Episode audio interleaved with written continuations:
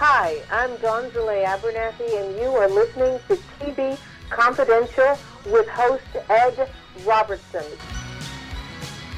We're talking to Jason Draper, reviews editor of Record Collector magazine and the author of Prince, Chaos, Disorder, and Revolution, an authoritative chronicle of the life and career of Prince. Uh, Jason, we, we would be remiss if, if, if we did not ask the question what led Prince to change his name to an unpronounceable symbol? Well, at the time, Prince said it was a spiritual decision, and his spirit moved him to do it. And he is, and always was, a very spiritual man in many respects. So I don't doubt that he believed that, certainly at least to some extent. But also, he was in this ridiculous, hugely escalating battle with Warner Brothers that fast became ridiculous. Um, where you know Prince wanted to release an album every year, and he was kept throwing new stuff at them, and they wanted to take a break. Because by this point, you know, by the early '90s, his sales are sort of slightly diminishing returns a little bit. Diamonds and Pearls was a great success, but mm-hmm. his follow-up, uh, which named after the symbol that he soon took as his own name. Uh, was nowhere near the success of Diamonds and Pearls, and Warner Brothers had been hankering to release a best of, uh, for ages, and Prince kept mixing it and insisting they put out their new album. And uh, in the end, I kind of think that there was. it's funny we talk about Prince being savvy earlier. Yeah. This is one of his sort of uh, absolute masterstroke in some respects to change his name to this symbol, this sort of the androgyny symbol or the love symbol as it's known. Um, but I kind of feel that there was something slightly naive in that he figured that Warner Brothers had signed Prince. Mm-hmm. They hadn't signed Symbol. And so he felt that if he changed his name to the symbol, he would be able to release whatever he wanted when he wanted off of his own back without Warner Brothers. And of course, that wasn't quite the way it played out, and it all became very acrimonious. And in the end, Prince is demanding that they release a Prince album at the same time as they release a Symbol album, and which you know see which ones the fans want and which is more successful in the charts. And in the end, they just had to part ways, and it all got incredibly embarrassing when Prince started making public appearances with the word "slave" scrawled on his face, and he started saying things like uh, relating his battle with Warner Brothers to African American slavery. And the problem is that Prince had slightly wrongly trumpeted his $100 million deal with Warner's that he signed earlier in the decade, and it didn't really work out that way, and it never would have. But Prince did the maths, and Prince decided that everyone should know that it's this $100 million deal, which makes him more expensive than Madonna, more expensive than Michael Jackson. So when a few years later he is saying he's changing his name because Malcolm X changed his surname, Prince's real surname is Nelson, mm-hmm. and he would go on TV saying, but I don't know who Nell is, who is etc. And uh, so, uh, just after a couple of years after saying he's now worth $100 million, to be able to say, uh, you know, this is the situation and it's just like black slavery, that was when it started to go a little bit awry. And what he really did was fight for artists' rights and completely revolutionized the business. And that that's the absolute positive that came out of it. And you now have big bands now like Radiohead breaking from their major labels and selling their music direct to fans and doing everything on their terms. And this is the sort of thing that Prince started. But it became a bit of a PR hash, and a lot of the silliness surrounding it a made it very easy to ridicule Prince, and B made it very difficult at the time to really see the points that he was making. And it's kind of only as time has passed that people realise that yeah, Prince actually really out of all of that, when the dust has settled, Prince actually really changed the business for the future, you know, forever. Well, he certainly did, um, and and he not only changed the business, he was one of the first um, musical artists to uh, in in the early two thousands when. Um, when Napster came along and and and, and made and, and, sort of changed the way you know music is is sold and distributed, you know Prince. I mean, most most most artists and certainly most record uh, companies got their backs up against the wall and, and fought it. Prince was one of the first artists to embrace it. Absolutely, and I mean, even before Napster, in 1997, he started taking. After this, is after his break with Warner Brothers, he took pre-orders for an album called, an album of outtakes called Crystal Ball, and he was savvy enough to take the pre-orders to make sure that he had enough orders to make pressing it up viable. Now, in 1998, he started shipping it out after a number of delays, but that actually makes him the first artist ever to release an entire album through the internet. Mm-hmm. This was all done online. All the pre-orders would go to his website and you order this record. Now, 10 years later, to go back to Radiohead, they were doing it in 2007 with In Rainbows, and they were pressing up the In Rainbows disc box, and uh, they took a load of pre-orders first for that. Now, that's a 10-year gap, and when Radiohead did it, it was hailed as this great, amazing move. When Prince did it, he was so far ahead of his time in the mid 90s that people just still trying to get their head around the internet at all, let alone start selling things through it.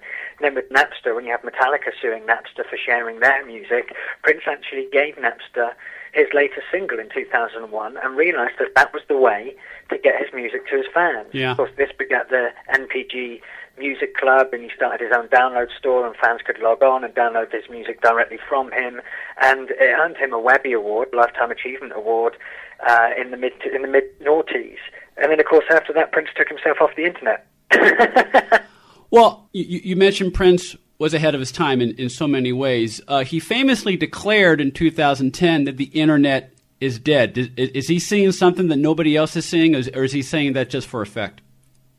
I think saying it for effect. I mean, it's kind of a weird thing to say. He said that when, uh, certainly in the UK, his album at the time, 2010, was being, and second time he did it over here, giving it away through a newspaper. This time it was the uh, the Mirror, and uh, you know, newspapers are a dying sort of art form at the moment. Unfortunately, mm-hmm. I, I, work in the print media myself, yeah. so it's kind of a strange time for print journalism.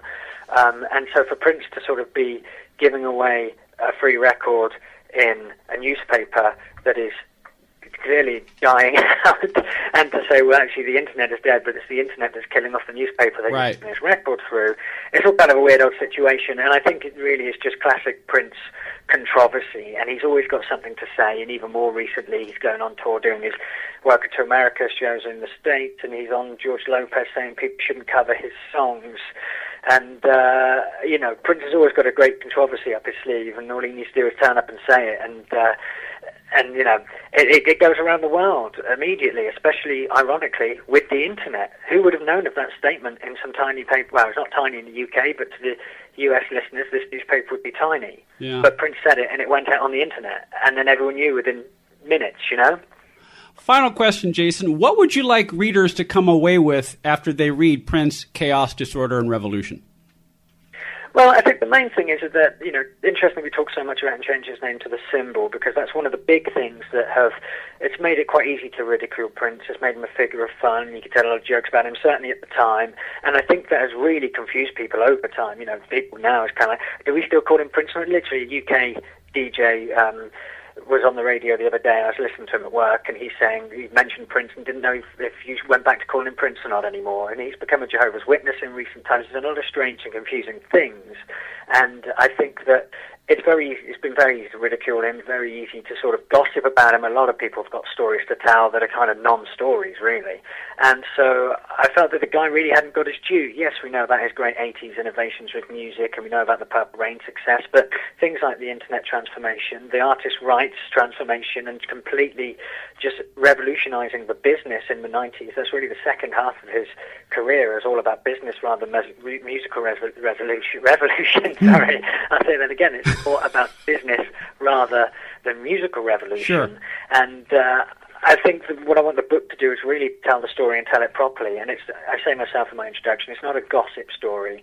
It's not set out to get anyone, anyone's back up. And uh, you know, not, of course, his girlfriend's a part of his life, but they're not the be all and end all. You know, it's there's such a complex, complicated story out there, and I kind of wanted to just really give him his due. And I don't think that you know, how many books are there on Bob Dylan? How many books are there on the Beatles? And there are far fewer books on Prince. And I don't understand why, when he has been for his generation as monumentally defining. And I just really felt that it was time that he got his due for these sort of things.